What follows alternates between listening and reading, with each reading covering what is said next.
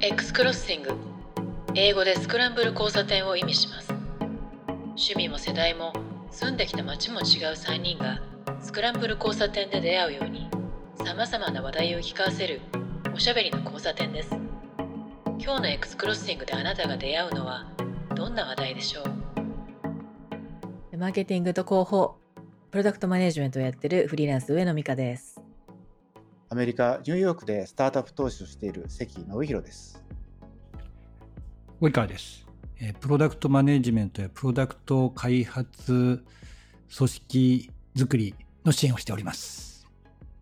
よくできましたって感じでしたね、今 及川さん、途中で。あの、あれなんですよ。プロダクト開発組織づくりっていうのが、なんだ、開発とづくりみたいなやつがこう重なっていて、プロダクト、あまあいいや。いや、まあよく間違えるわけですよ。ええなんか、噛みそうだ、噛みそう、大丈夫だった？みたいな感じの、あの、感じで、毎回いい感じですね。僕ね、滑舌が悪いんですよね。もう今更治んないけど、どうにかしたいなと。あんまりでもそんな印象ないですけどね、滑舌が悪い。うんあんまないですけどねうん。うーん、そうかな。なんか声とかもそうだけど、本人が気にしてることって他の人からあんまり気にならないこともあったりしますもんね。ああそうですね気にしてるのは本人だけみたいなこと多いですよね。うんで口に出して言っても相手がはって思う こととかね反応が全然違うとかありますよねそうですね。ちょっと今、更新作業しております。Apple Podcast。行きましたねうんはい多分ブラウザキャッシュ、キャッシュがうまくクリアできてないって感じだと思います。いつもね、Apple Podcast だけ更新が遅いんですよ。他はだいたい5分以内にするんですけど、Apple だけ20分ぐらいかかるんですね。で、今日はだから、だから最初から30分後に更新作業する。30分に入ったら、Apple だけ更新されなくて、なんか今日遅いなと思ってやってるうちに、別の仕事を始めて、はっと気がついたら、もうあと5分だって感じで。で、カチャカチャやってたら、ちょうど収録始まったら、更新されてた。これって、あの、我々は何もやりようがないんですよね。Apple が何かやってる時っていうのは。やりようがないと思いますやりようがね。ないと思います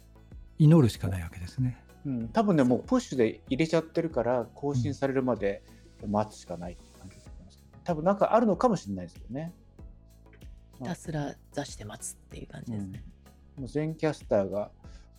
プッシュしてくれた後は、こう、やっぱね、Google がすごい早いんですよ、インデックス先。で、次、Spotify で、Google は本当に1、1 2分でしていて、Spotify も大体5分ぐらいかな。で、Apple だけいつも20分ぐらいかかるんで、まあ、どういうね、その仕組みで、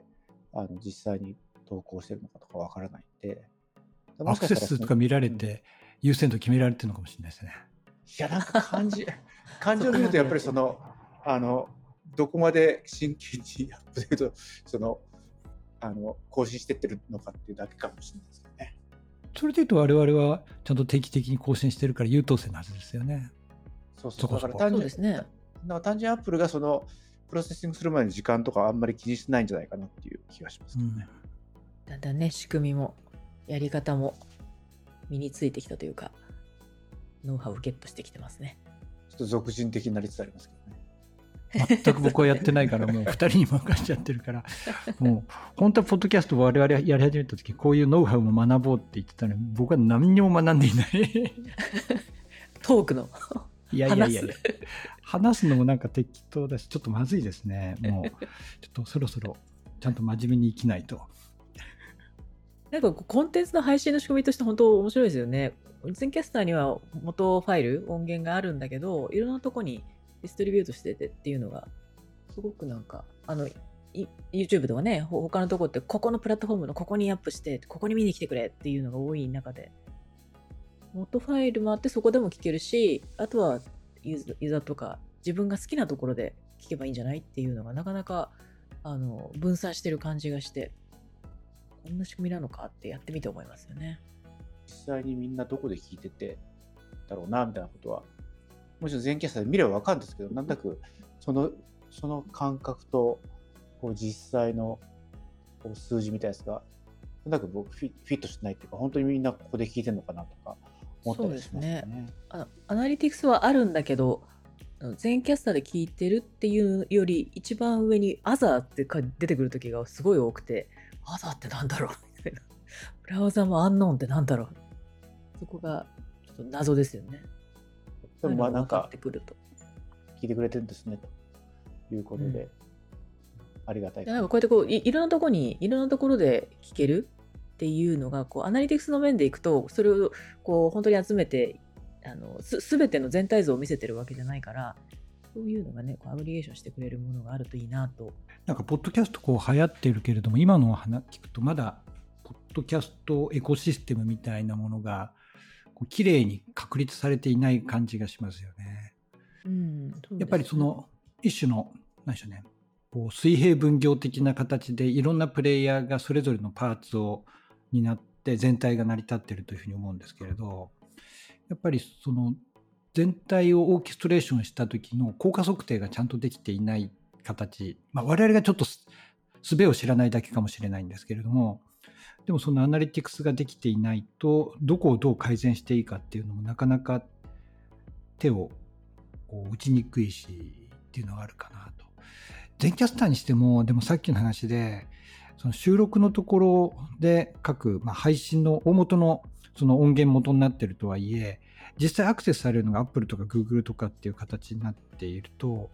なんだろうな。まあ、全キャスターも簡単にリプレイされちゃう存在であり、結構難しいなって気がしますよね。うん、何か特徴を設けないと。私たちのこれもね、R、RSS 吐き出すの、関さんっていうか、あのウェブサイトの一回かませてますもんね。どこに乗り換えてもいいように。まあ、ね多くの人はそこまでやってないのかもしれないですけどね。一回その、あの上でやりだしたら、まあ確かにされるのか。うん、確かに面倒くさいですよね。うん音源も置いてあって、この収録用の部屋みたいなやつもあるし、で、基本的にはここにあここに集まってきて、収録して、でもう基本はそのまま出しちゃうんだと、そのまま出しちゃえるじゃないですか。うんだからその後にね、それこそノーマライゼーションとか、ね、いろんなことを各種しないでやるんだったら、もう本当にここにパッと入って、あの話して、公開すれば、自動的にその主要なポッドキャストサービスにも流れるし、っていうふうに考えれば、まあそういう意味で言うと、あのオールインワンで確かに。こう、うん、やりやすいはやりやすいんじゃないですかね。我々ちょっといろいろプロダクションやったりしてるから手間かかるし、逆に言うと全キャスター以外の選択肢もあるっていう形なんですね。うん、そうだと思います。そう、編集とかね、入れなければ、本当ここで終了して、プロデュースとかやればすぐそのまま。確かに。いつも終わった瞬間にね、あの出すかって聞かれてきますもんね。そうですよね。だからだから本当はね、これパッとやってすぐ出しちゃう。おしまいっていうのが、多分ね、本当はポイントで、その時ノーマライゼーションとかいろんなことを全部やってくれると、もう僕らは本当そういうことしなくていいっていう感じになりますよね。ただなんか、今は、ね、まあ、美香さんが、こう、編集してくれるんだけど、その時に、その僕がその、ウェブで公開する作業するときに、その、起こしてくれたのを見てて、あ、これ確かにこういう話してたな。だからそういえばあの時に話してて、うまく話せなかったな、知識がなかったなみたいなやつを調べるとかっていう、そういうあの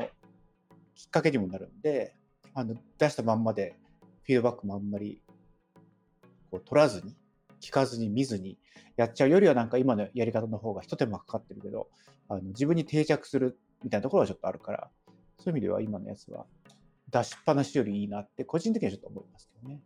確かなんか文字にして目に見えるビジュアルとか、まあ文字も目に見るもんですけど、あれになることで記憶を呼び覚ますというかね、あ、そういえばこんなこと言ったなとか、流れが頭にスッと入りやすくなるというのはありますね。私もあれ書き起こしてるの自分で編集するときに、あ、こんな流れだったなっていうのをバーって書くためのあのもの一番最初にやるんですけど、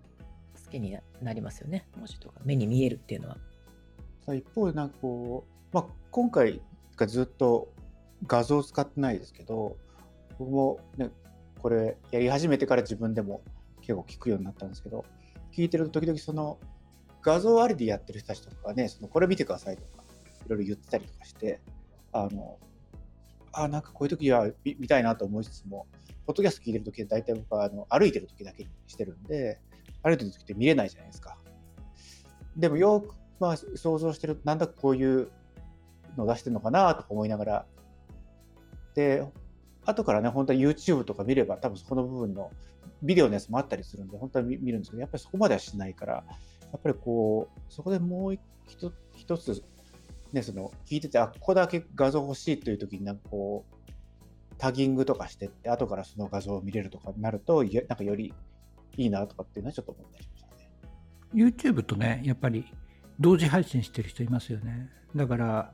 なんかこう、絵を見せてるときは YouTube 側では見せてるけど、ポッドキャストでは見れないっていうパターンはそこそこあるようには思います。あとやっぱり図だとか画像だとかをこう見せるってオーディブルでも一緒ですよね。電子書籍じゃないや、あの、オーディオブックでも一緒で、オーディブルもなんかその PDF がついてて、図はそちらをご覧くださいってなってるんだけど、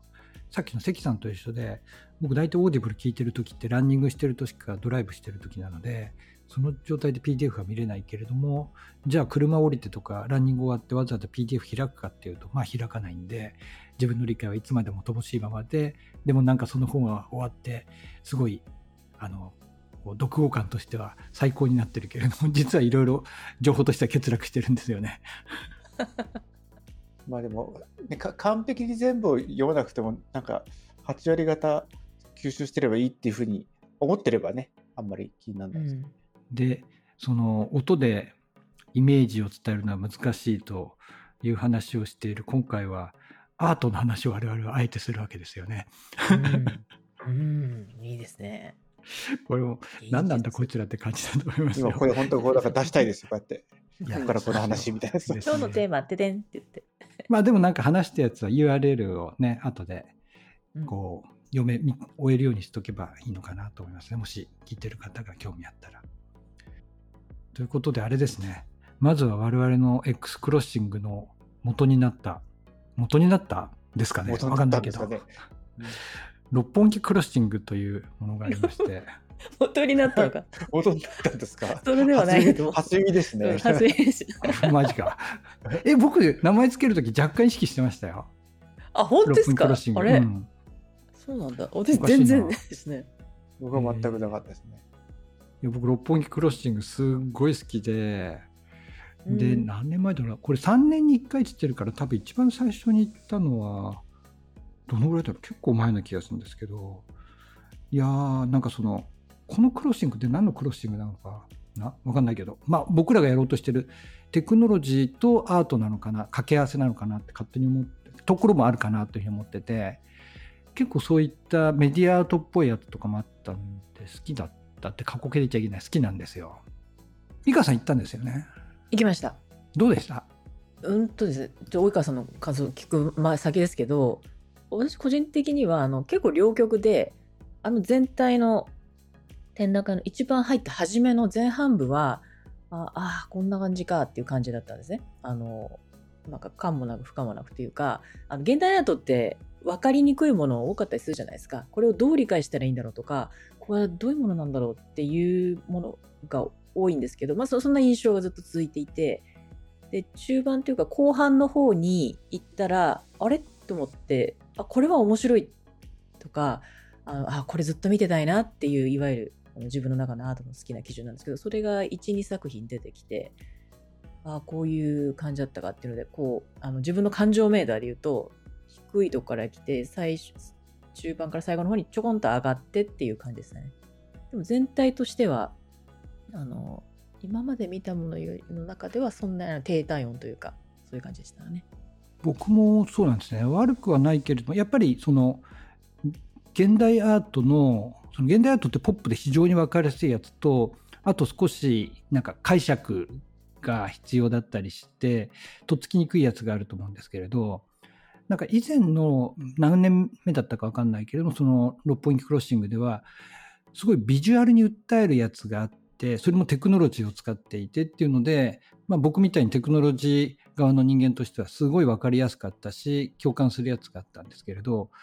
今回はさっきので言うとちょっと解釈を自分の中でしなきゃいけなかったりっていうのがありこれはこれで深い感じで面白いんだけれども単純にそのビジュアルに訴える形で共感できるっていうのが少なくて以前のなんかイメージを抱えたまま行ったらちょっとあの今日期待外れっていうとあれですけれども想像してたのは違うなっていうふうに思ったものがあったりはしましたね。関さんって行ったことあるんですか？日本にいた時に。これっていつぐらいからやってますか？僕は多分行ったことないと思うんですよ。どのくらいだろう？もう5、6回やってるのかな ?4、5回なんですかね。紹介やってると20年ぐらい、10 15年ぐらいそんなにやってないか。そんな中で面白いやつはあって今及川さんが言ったテクノロジーとかね。そこの使い方とか。あの未来寿司っていうあ作品があって真ん中にどでかい柱があって回転寿司をこう今話題のねか 回転寿司を模し模したものなんですけどその回転寿司の上をこうずっと回回ってるんですよ。で真ん中にペッパーくんがいてソフトバンクのロボットの。ペッパーくんが5つ回転寿司が回っているんですけどそこに置かれてる寿司のそのオブジェクトというかモチーフがえっ、と、えーなんだっけな。培養肉とかあとは深海の深海魚とかえっ、と培養した脳だったかな。なんかとにかく普通の寿司ネタではないものがたくさん置いてあったんですね。でそれがすごくなんかあの今後の食生活っていうか未来を示唆してるみたいな。ちょっとした皮肉も入っていて。でかつ結構ネオンサインみたいなカラーが使われてるんですよね。でそのペッパーが真ん中にいて人間がいなくてでぐるぐる回ってるんですけど。でそのお皿もあの LED とかで青とか緑とかにね光ってるんですよね。でそういうなんかサイケな感じもしてそれはなんか入った瞬間にほ面白いなと。うん六本木クロッシングで2000 2004年からやってますね。ですね。でもうすぐ20年だうんあそこ自身、確か2003年ですよね、あの六本木ヒルズって。なんかこうゴールデンウィーク明けになんかできたような記憶があるんで、だから多分、もうその翌年の2月7日からやってるから、2022が7回目 ?6 回目 ?7 回目ですね。なんか、そのぐらいやってるんですね。今撮った写真を見見返してそのネ寿司ネタ思い出したんですけどあの例えば「筋肉マダイ」とか「ウルトラアルアルティメット筋肉マダイの」ネタとか人工イワシとかプレミアム干し草の寿司とかなんかそういう感じなんですよねそれがまたすごいユユーモア溢れてて面白かったです同じところになんかその飛行機の機内での機内食を自宅で再現するっていうのをやっているビデオもあったんですよね。あれもちょっと風刺が効いてて面白かったなと思いましたね。なんかコロナ禍の時に結構バズったやつですよねあれね。あそうなんだ。うん。うん。あとはなんかそのビデオで自分の名前を大声で呼ぶってやつがあったの覚えてます？自分の名前覚えてるやつ？ビデオで？うん、なんかこう壁にヘッドホンがずらーっと並んでてそのヘッドホン取って中にお入りくださいって言われて、まあ、なかなかヘッドホン開かなかったんですけれど。ありましたね、でヘッドホン取って中に入ると、まあ、トランスジェンダーの人とかだったと思うんですけれど自分のえっとまあ体と心の性が不一致でそれを変えて名前も変えたっていう人がその自分の名前に対しての思いとかをずっとインタビューで答えたり最後に自分の名前を叫んでっていうところがあるやつなんですけどこれは面白かったですね。うんうんうん。あ、それ私聞け、私も聞けなかったんだ、それ。あこれならっていうかさっき言ったみたいにヘッドホンがなかなか、あのー開かなかったんですけど聞いたんですよね面白かったですね。ビデオとかね、音とかそういうこうメディアのメディアアートもすごい増えてきてるから、楽しみ方っていうのも、それ、ひみんなでバーンって一気に見れるこう展示型の作品もあるし、個人が体験するっていうものとかね、いろいろ増えてますよね。うん、あと、真っ赤っかの部屋あったの覚えてます？あれ覚えてますライトが全部真っ赤で、本当あの、は入って、ま、ま中にはなんか家具とか、あのたと物がいっぱい置いてあるんですけど、あんだけ真っ赤になった時、入った時にすごく、なんて言うんでしょうね、恐怖というか、圧迫感というか、あの、人は赤い部屋にいると精神狂うみたいな実験が昔あったって言いますけど、ちょっとそれが分かった気がして、色の与える影響っていうのはすごいなと、体感しましたね。そうなんですよねあの私がいた同じ六本木ヒルズにある某会社はですねそのコーポレートカラーに近い色でミーティングルームを作って いたことがありまして今でもあるんじゃないかと思うんですけれど、へ真っ赤な部屋があるんですよ。壁が？そうです。ええあ多分これはあの僕は昔テレビに出た時とかあとは僕以外の誰かが取材を受けた時とか真っ赤な部屋での取材もされてたと思うんでそういう写真はあるから別に社外費でもないと思うし、お客さんも入っていい部屋なんで、うんなんですけどまあ気が狂うんじゃないかと思うことがありで どこまで喋っていいか分かんないけどなんか社員で構成される何でしょう衛生委員みたいなのあるじゃないですか。その社員のけ傾向健康を考えたりするようなあの産業産業医でよかったんでしたっけ？あのあ会社についてる人。お医さんのとこですか？とかがあと社員とか人事の人とかで構成されるところとかでも気が狂うんじゃないかって一時話題になって調べたらあ実はそんなにあの医学的には影響はないらしいんですよ。その現職に近いところに囲まれたとしても。というのがなんかその時ちゃんとし我々調べた結果だったんだけどまあとはいえ落ち着かないよねっていう話はオラクルにも確かなんかそんなのなかったでしたっけ？オラクル、そうなんだ。オラクルは実名なんだみたいにちょっと逆に思いましたけど、まあオラクルもありましたね、和室とかね、あとなんか青い部屋とかありましたよね。青い部屋か。うん、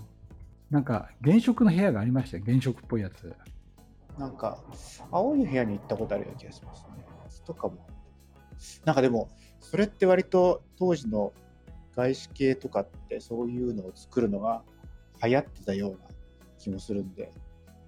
新しいオフィスに行くと、ちょっとこの部屋見てくださいみたいなことは、あの、よく言われた記憶ありますよね。オラクルのニューオータニガーデンコートのオフィス内にあった赤の部屋青の部屋すげえ 今チャットで送りましたけど赤の部屋は自然とリラックスできる空間でこれリラックスできんのかこれ？どれどれ。あ、わあ、ほんと真っ赤ですね。わあ。なんかあの、あの、中国料理のお店の、あの、ああいう感じの赤、赤と朱がちょっと混ざったような感じの部屋で、格子型の扉もあるから、うわあ、これすごいですね。本当に赤いですね。アクエリアムがあるやつは、すごいよくここに行った記憶があるんで、よく覚えてますね。うーん。い犬もいたりしましたからね。今でもいるんじゃないかな。ウェンディとかっていう。自然とリラックス。あの、美術展とかでも展示の壁があの赤いっていうのよくあってあの西洋ヨーロッパの絵画が来る時とかってあの真っ赤じゃないんですけどちょっとこう落ち着いたトーンの赤あの、えーちょっと上品な赤で一面塗られててなんていうんでしょうこう宮殿っていうかねその貴族の館にあるようなこう渋い赤で一面塗られててえ赤って思うんですけどなんかアートとか絵が飾られてるとそれはそれで全然気にならなくなってきてもうこれはこれで落ち着いてんだなと思うこともあるので確かにこの赤の部屋が自然とリラックスできる空間って言われてなるほどそういうのもあるのかもしれないな。もうこれ赤の部屋何度見ても中華料理屋にしか見えないですよね。うん中華料理ですね。すごく すごく。円卓じゃないのがこうあれうん。円卓の方がいいんじゃないですかって思うぐらいな感じです。これまああの、何？格子の、えっ、と、うん扉みたいなやつのせいだと思いますけどね。でもやっぱ赤だからそうですな。そういう感じがしますね。おそらく六本木クラシックのあの部屋は壁というかあのライト？ライトが真っ赤だったっていうのもあるのかもしれないな。僕あの壁だけじゃなくて光がもう,、うん、もうドアかっていうかもう真っ赤っかだったんでそれが視覚視覚がものすごい全部持ってかれるっていうかね強かったのを覚えています。今僕調べてたら、2007年の六本木クロッシングが行ったことあるような気がしますね。今ずっと過去のやつずっと見てたら。僕も2007年のやつが最初に行ったんですよでなんかすごい忙しかったんだけど正月に土日出勤して結構でっかいプロジェクトがあったんでその隙を縫って行ったんですよねで直前に林のびさんっていうじゃないですかのびさん、うん彼がツイッターか何かでもうある作品の見方を教えてくれてたんですね強烈な光がこう来るからそこのこの位置に立ってでここを見つけめてくれとそしたら何かがこう見えてくるからみたいなことを言ってもらって確かになんか音と映像でぐわーっと迫ってきて面白いと思ったのがそのその印象が強烈だったんですよね。えあそれが一番最初のその六本木クロッシング原体験みたいな感じなんだ。その頃ってツイッターですか？まだブログじゃないですか？ね。2007年、確かにブログ、ブログかもしんないな。僕も調べるともしかしたらブログとかに行ったとか書いてるかもなと思ったんですけど、あの多分今のメインでやってるブログと違う、写真上げるやつって別のブログでやってたんで、それはボックスですか？多分そう、2006年からボックスだから、2007年だからボックスに上げてやって、多分どっかに引っ越してあるんでしょうけど、パッと見つかんないですね。だからこういうのに行ってひたすら写真を撮ってあげるっていうのをむちゃくちゃやってたのが多分2006、7、8ぐらいだから、多分その時に行ったり、それこそのびさんの話とかもね、聞いて、あ、それだったら行ってみようみたいな感じで、僕も行ってるかもしれないですね。及川さんがおおって思ったのはその光を受けてたからご自身の中で何かを受けと受け取ってというか感じて体感が生じるっていうやつだったんですかね体験なんですかねそうですね見るだけじゃなくて僕、自分のブログが見つけたんですよ。エンライトメントのマインドプリーツって書いてあるんだけれども。で、なんか、林のびさんのブログをリンクしてんだけど、そののびさんのブログが今、つながらないというやつなんで。繋がらない多分ね、もういろんなところに移してなくなったりとかしてるじゃないですかね。これ、ココログですよ。関さん。ブログは、あの、残ってないのかもしれないですね。まあ、でもなんか404にはなってないで一生懸命つなぎに行こうとしてるっていうのはこれは何が起きてんだろう？あれがいっぱいあるんですか？写真がいっぱいあるとかで。重いのかな？じゃあ待ってりゃ開くかもしれない。えースクリーンの6 0センチ手前に立つんだ。そうそうそうそう。あれなんでわかったんですか？えいや及川さんのに書いてある。あブログ何書いてあったんだ。そうそうそうそう。いやーなんかそのみ目で見えてるものっていうか目をで見えてるものを脳でこうなんでしょう感覚的に意識するみたいな感じなんですよね。えー、6 0センチだと本当にもう忘れちゃったけど近いですね。関さんニューヨークにいると美術館とかって行く機会あるんですかね？たくさんいい美術館あるじゃないですか、めちゃめちゃありますよね。うん最近は全然行ってないですね。なんかね、住むと行かなくなるって本当だなと思いますね。ほら旅行で行くとあこういう時に見とこうとか思うじゃないですか。だから、でも住んでると、なんか、最初の頃はまあいつでも行けるからいいやと思ってて、今はなんかもう行く暇がなくなっていけないっていう パターンで、だから全然行ってなくてすごいこう、みんなに、ね、羨ましがられますよね。だって行こうと思えばすぐ行けるじゃないですか。そで、それも市民だと結構のとこ今あのニューヨーク市民のなんか身分証明書とかあるとそれ持っていくと結構いろんなとこタダなんですね。だから本当入り放題になったりするんだけどそう思ってるから余計行かないみたいああそうか。なんかいや羨ましいですよ。ニューヨーク何年かにね一回行った時私も行くとこ決まってるんですけどあのモマの5階が好きなんですね。な、うん。あーででっていうかあそこにあのプロダクトデザインのフロアがあるんですよ。一番上ですよね。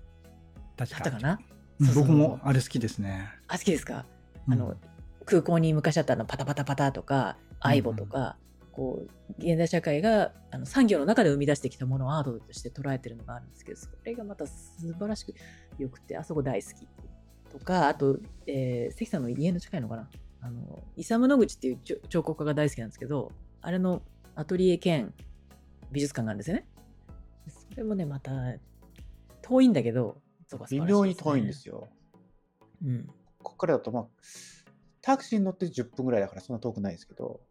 全然遠くないじゃないですか。なんかほら心の中で言うとタクシーに乗るっていうのがこれ何もね。電車とか何もない方向に行くわけですよ。電車があってそこっかそっかそっかそっか。右斜め上左下に行くのに左斜め上だけなくて。で、要するにあれ川の方に向かっていくからなんですけどうん、だからないなとか。だからモアとかもすごいよく前通るんですね。その、うんうんでも前通るときってそんな時間時間 があるときじゃないじゃないですかだから前通ったらちらっと見てあ今日こ今こうやってな人いっぱいいるなと思いながら抜けていくみたいな感じですね 羨ましいですね。あのさっきのモマの5階に近いやつがロンドンのあのテートモダンモダンテテドテートモダンってやつがあるんですけれどそこがやっぱりインダストリアルデザインみたいなやつででめちゃくちゃブラウンが多かったんですよ。でヒゲ剃りのブラウンなんですけれど、うんそのブラウンって別にヒゲ剃り以外もたくさん過去には今でも作ってるのかな作ってるんですけどそのデザインがずーっと時系列とかに並んでるんですよね。へえ。めちゃくちゃ面白かったです。あ、それ見たことないや。行きたい。どこにあるんでか？ですすね。ロンドンです。ゴミ処理場かなんかを再利用した建物ですよね。なんか、ああ、そうだったかも。煙突があって。そうそうそうそうそうそう。なんか、何川だっけ？確か川沿いだったような気がしますね。違ったかな？テムズ、テムズ川。かかな、うん。行きたいですね。やっぱり、まあ、ニューヨークとかロンドンは本当はそうではないんだけれど、まあ、そそんなことないな。ロンドンはともかくニューヨークは、まあ、アメリカって土地がめっちゃ広いじゃないですか。だから、こう、贅沢にスペースを使って作品を展示できるし、昔の宗教画とかってなんかとんでもなくでかかったりするじゃないですか。はいああいったものって実はだから、まあ、アメリカの美術館とか、まあ、ヨーロッパの美術館ってそんなにアート詳しくない一日本人からすると全然知らない上の画家さんだったりしてももうその大きさとこう緻密さだけで圧倒されてなんか10分ぐらいそこを動かなくてもひたすら見て対話って気分になるんですよね。あれがやっぱすごいなと。日本だとやっぱり都内だと難しくて、まあ、郊外とか結構面白い美術館とかも増えてきてるなというふうに思うんで、たまにちょっと郊外とか行くんですよ。で、この間、2週間ぐらい前かな、軽井沢に行ってきまして、で、あそこも美術館たくさんあるんですけど、2つ見てきたんですね。で、1つがニューアートビミュージアムっていう、まあ、現代美術をやるところで、で、どんな展示がされてるかも全く調べないで、行き当たりばったりで行ってきたんですけど、フィリップ・コルバートっていう若いアーティストの作品が出てて、で、まあ、簡単に言うとめちゃくちゃポップアートなんですよ。日本で言うと村上隆さんみたいな感じなんですね。うん。で、何が一番私をこう共感させたかっていうと、まあ面白い人で、あの、ロブスターを自分のアバターみたいにしてるんですよ。ロブスターっていう存在が自分のアーティストとしての、こう、なんでしょうね。こう、アーティスト、過信だみたいな形にしてて、まあちょっと検索して見てみるとわかるんですけど、まあめちゃくちゃ可愛いし、時としてこう憎たらしい表情をしたりしてて、で、お二人はご存知の通り、私タコじゃないですか。タコですね。だからまあ、ロブスターってエビじゃないですか。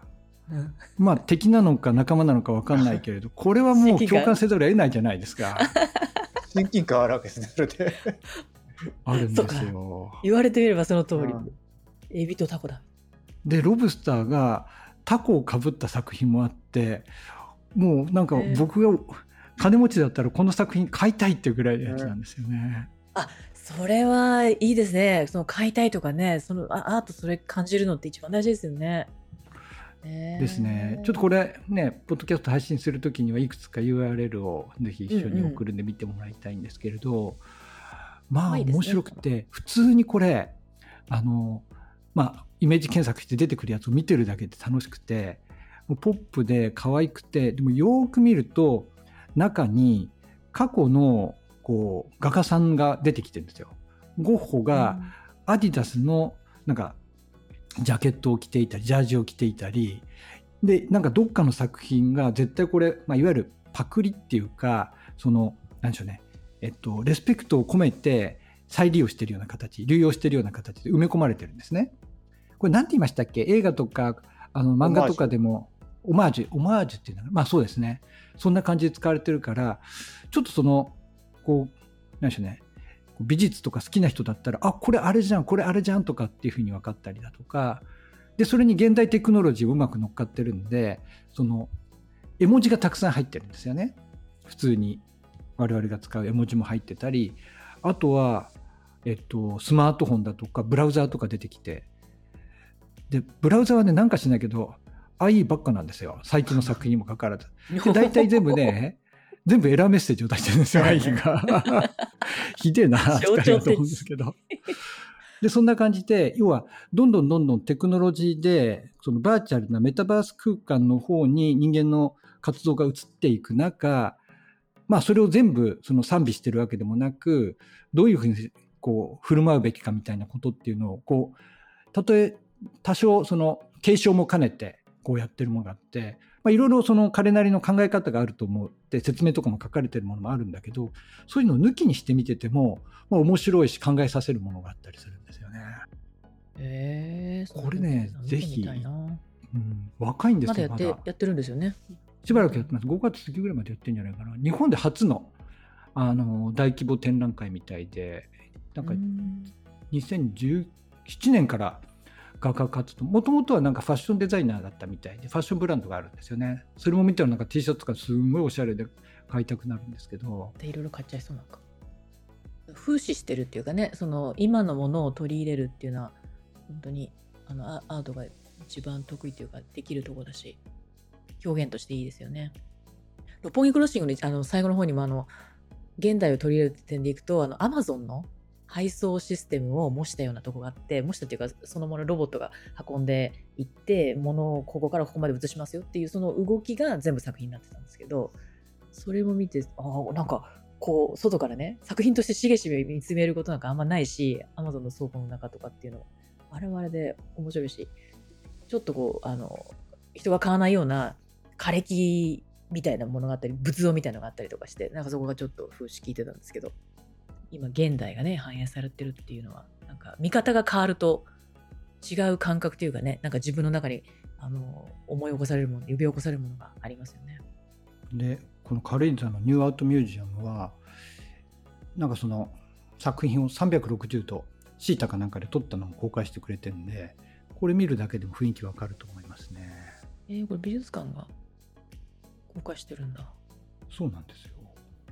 最近美術館いろいろやってますよね。ね。 THETA とか聞いてすごい懐かしく。僕はインスタ360をなんか2つぐらいスマホにつけるやつと単体で動くやつ買って登山した時とかに使ってたんですけどなくしちゃいまして 去年の秋ぐらいに。めちゃくちゃショックなんですよ。もう一回買うべきかどうか悩んでるぐらいなんですけど。え、山でなくしたんですか？わかんないんですよどこでなくしたか。でああいうのって今どんどんどんどん小さくなって携帯性良くなるわけじゃないですか、携帯性良くなるってことは僕みたいな人間にとってはいつでもどこでも置いて忘れてくるもの存在になるわけですよ、まあ、マイクロ一眼とかって忘れないわけですよ。あれだけ大きかったならば。なんでマイクロ一眼持ってる時はさすがに忘れないけどシータなんてこんなもんですからね。スマホよりちっちゃいがシータじゃないや。インスタ360とか。こりゃもう忘れるなって言っても無理があってエアタグをつけとかなきゃ、うんエアタグとかつけるしかないですよね。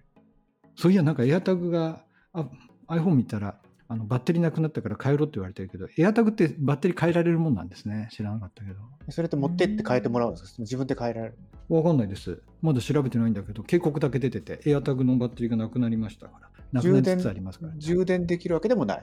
変えるあ充電するのかな？わかんない。ちょっとちゃんと調べます。はい。いやこの軽井沢ニューアートミュージアムのこの360度公開、本当展示数そのまま公開してますけど、あの、普通ね、こういうのって禁止というか作品を写真撮るにはいいけど、公開ってなかなかしないから、これで行った気になるような人たちもいいるとは思うんですけど、でもまあ、あの、現場好きとかライブ好きからすると、これで見るのと、やっぱ現場に行ってその質感を、テクスチャーを感じたりとか、空気感で感じるのっていうのが、やっぱあって圧倒的生感っていうのはね、こういうのが全然違いますよね出てくれば出てくるほどより上がってきますよね。そうなんですよ。もう絶対。で、やっぱり、あれですよ、僕がインスタに上げたみたいに、一緒に撮りたくなるっていうのがきっとあるから、もう、なんか撮りました？撮りましたよ。だからこのロブスターのこの手のハサミのところと同じ格好して一緒に撮ったりとか、なんかそのロブスターくんがやっぱりこうやってスマホ見てるのを同じ格好してスマホ見たりとか、バカっすね。気持ちはすごいわかる。そうなりますよね。感情にドーンとこう、揺さぶられるとね、そうなりますよね。この360のやつも、ほんとシームレスにね、その、えっ、と、こっち側が、あの、ゴーグルしてて、で、シームレスにこうなってると、ちょっとね、その臨場感も出るんですけど、やっぱウェブでこうやって見ても、ね、別にこう歪んでるし、あの、あ、こういうのをね、行ってみようっていう、やっぱプロモーショナルなものにしかならないですよね。そう思いますね。それを本当に見たらもっとどういうふうに見えるんだろうみたいな。本当その存在感とか生感とかね、そういうライブ感っていうのが対比することでどんどんどんどん上がってますよね。でも彼の作品とかっていうのは本当にスマホで写真撮るのは撮り放題だしであとまあ今、とチャットでも送りましたけど、NFT もやってるんで、基本そのデジタル作品として扱われること自身は、むしろ望んでるんだと思うんですよ。ただおそらく、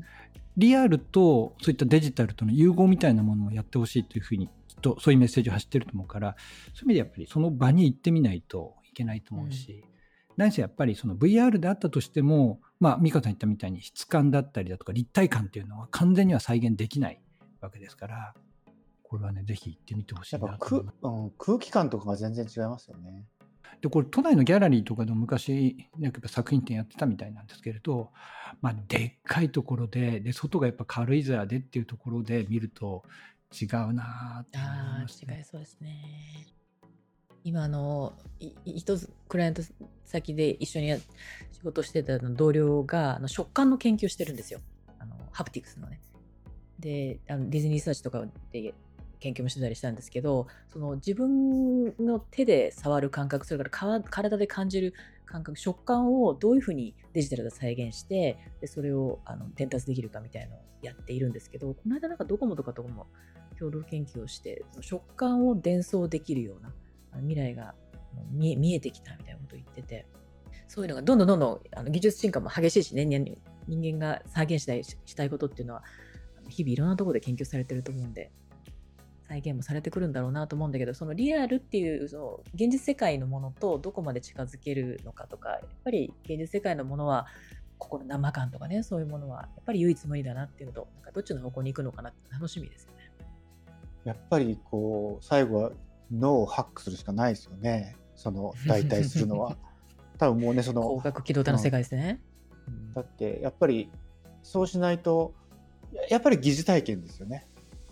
でも脳に直接なんか電気信号とかでこうシミュレーションしてとかって話になると、もう限りなく一緒になっていくわけじゃないですか。その結局触覚でも何でも、それがパルスに変わって脳に伝わっていくみたいな感じだから、もちろんそれを100%再現できるかどうかわかんないけど、なんかそういうのはできたりすると、それこそ、ね、その感覚器官っていうのを失ってきたり、何かこう少しね、うまく動かなくなったのを保管するっていう技術にもつながるから、なんか、それ自身はきっと、こうあんまりね、その意むべきものじゃないんでしょうけど、なんかそれで本当にそのドラッグ空間で ハマる人とかすごい出そうな気もしますけどね。まあ、何がリアルかっていうのが分かんないですからね。だからそのリアルっていうのを判断するのは脳なわけですから、でその感覚器官が人によっても異なるし、まあ、その老化によって衰えてくることもあるしっていうことを考えた時にあるワンショットを撮った時にその人が見て感じていることがリアルだって考えるならばそれが本当のリアルなアナログな空間でそのえー、感覚器官を経て脳でどういうふうに判断するかっていうのとデジタルで直結するのっていうのは果たしてどっちが正しいのかって、まあ、こういうのって正しいも何もないじゃないですか。だそう考えていろんなのがあってもいいのかなとは思いますよね。うん、なるほどね。あのちょっと話それ飛ぶんですけど数日前に あのダムタイプっていう人たちの展示会今ちょうどやっててそれ行ってきたんですけどあの東京の京橋にあるアーティゾンミュージアムで多分あれ新しくできたところだと思うんですけどダムタイプっていう名称で活動してる人たちが1980年代からいてその人たちが世界でいろいろ活躍もしてる人たちなんですけどメンバーも結構流動的に入れ替わるっていうような面白いタイプの人たちなんですけどで今回のベネチア・ビエンナーレでやったものを回顧展として日本館で展示したものを日本に会議してっていうそういう展示なんですけど全て再現じゃないけどあの一部やってるんですよね。それがねあの作品数はそんなに多くなかったんですけどものすごい面白かったんですよ。暗い空間にあのディスプレイがあってディスプレイっていうかあの LED のちっちゃいつぶつぶがねいっぱいこう集積されてるようなディスプレイが天井から吊り下がっててでそこに、えー、いろんな地図とか遠い線が表示されて下には鏡で反射するんですけど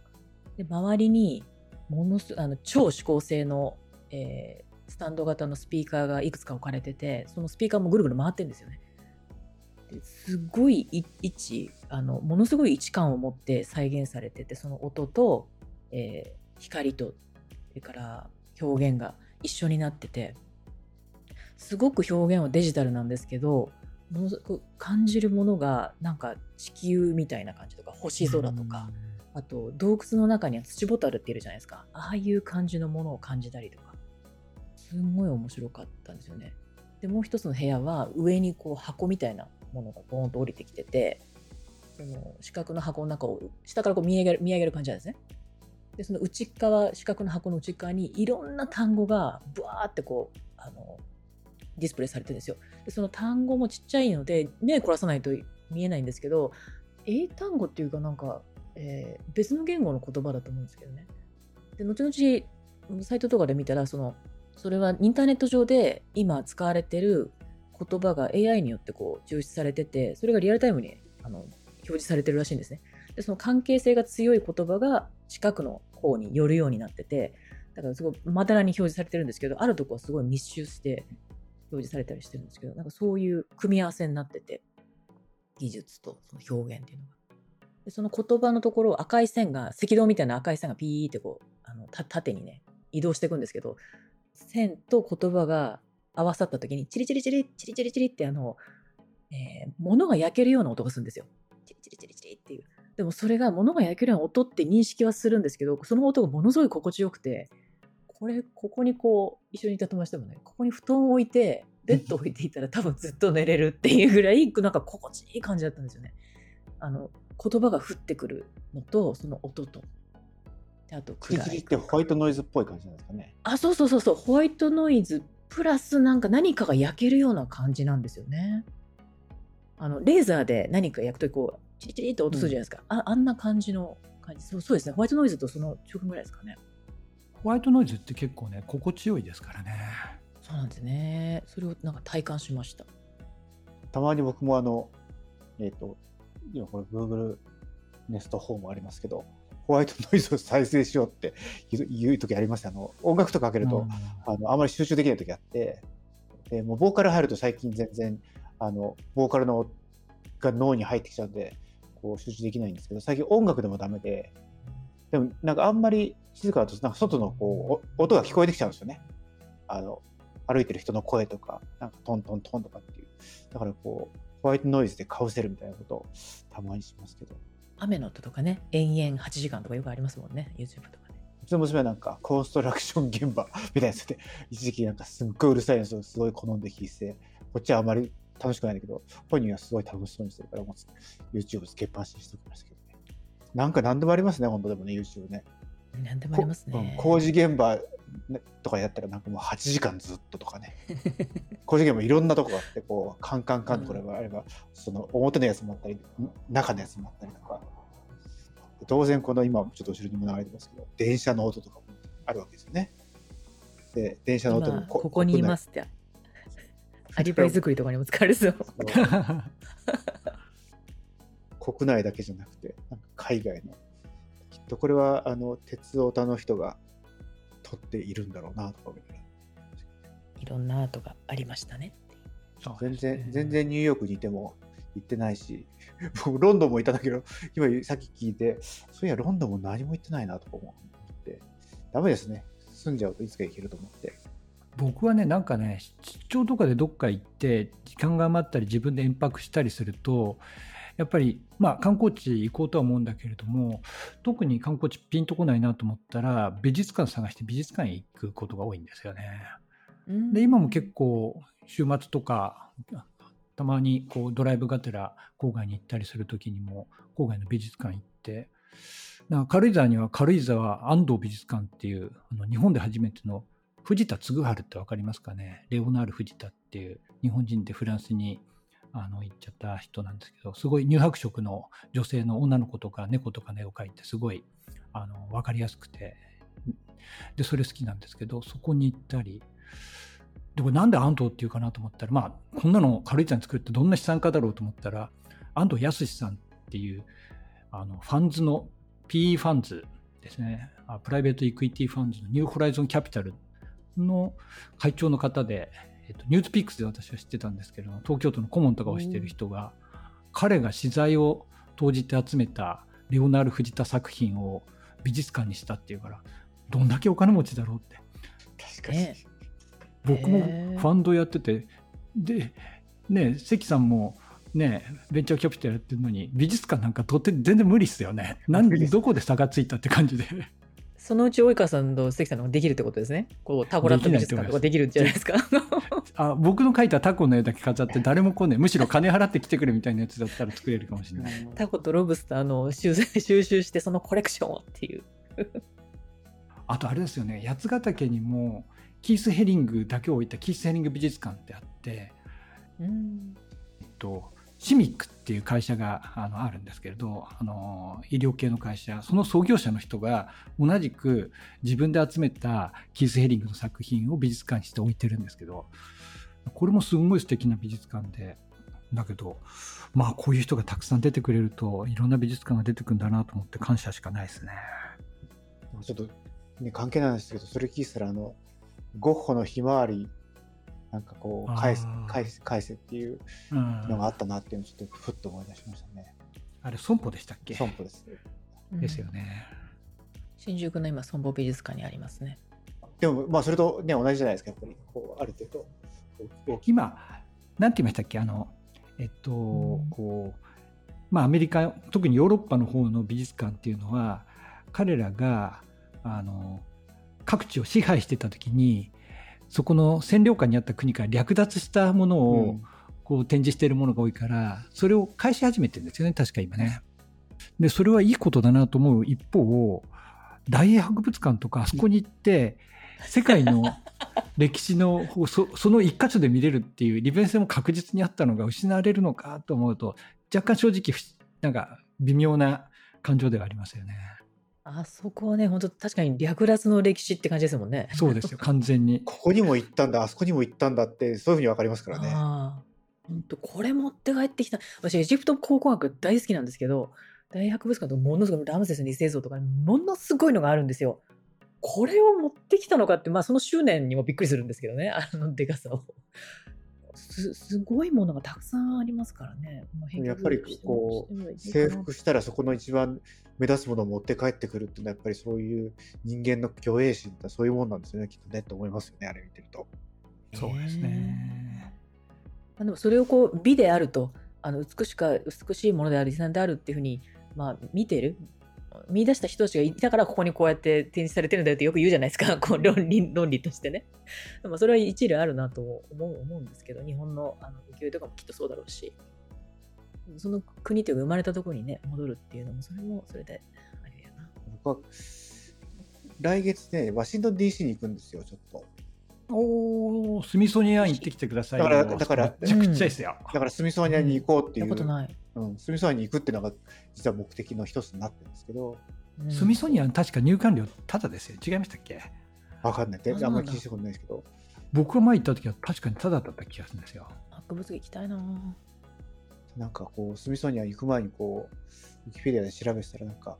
そもそもなんかこの、えっ、と、スミソニアン博物館って、寄付してくれた、なんか、人は、なんかアメリカに住んだことはない、イギリス人かなんかなんだけど、なぜかアメリカに、あの、遺産、全財産をこう遺贈するとかってって、それでできたんですね。なんかすごいなんか、本当かなっていう思わせるような話なんですけど、だからそういうのも今までそんなに知らなくて、なんちょっと前なんかで調べてたら、なんかそういう、スミソニアンってなんかそういう変わった生い立ちなんですよね、みたいなやつを見て。あじゃあこれやっぱり、いる間に、特にワシントン DC とかって行く機会があんまないんで、楽しんで僕も一回しかしたことないですね。なんか普通に FBI とかってあると、こおこれが FBI かって。別に、だからなんだってわけじゃないんだけど、完全におのぼりさん的に気分が盛り上がりますよ。僕も DC 行ったこと25年前に1回しかないんですよ。だから本当に車でホワイトハウスの周りを走ったとか、なんか、こう、ほとんど記憶にないですよね。確かに FBI とかの近くにハードロックカフェかなんかがあるんですよ。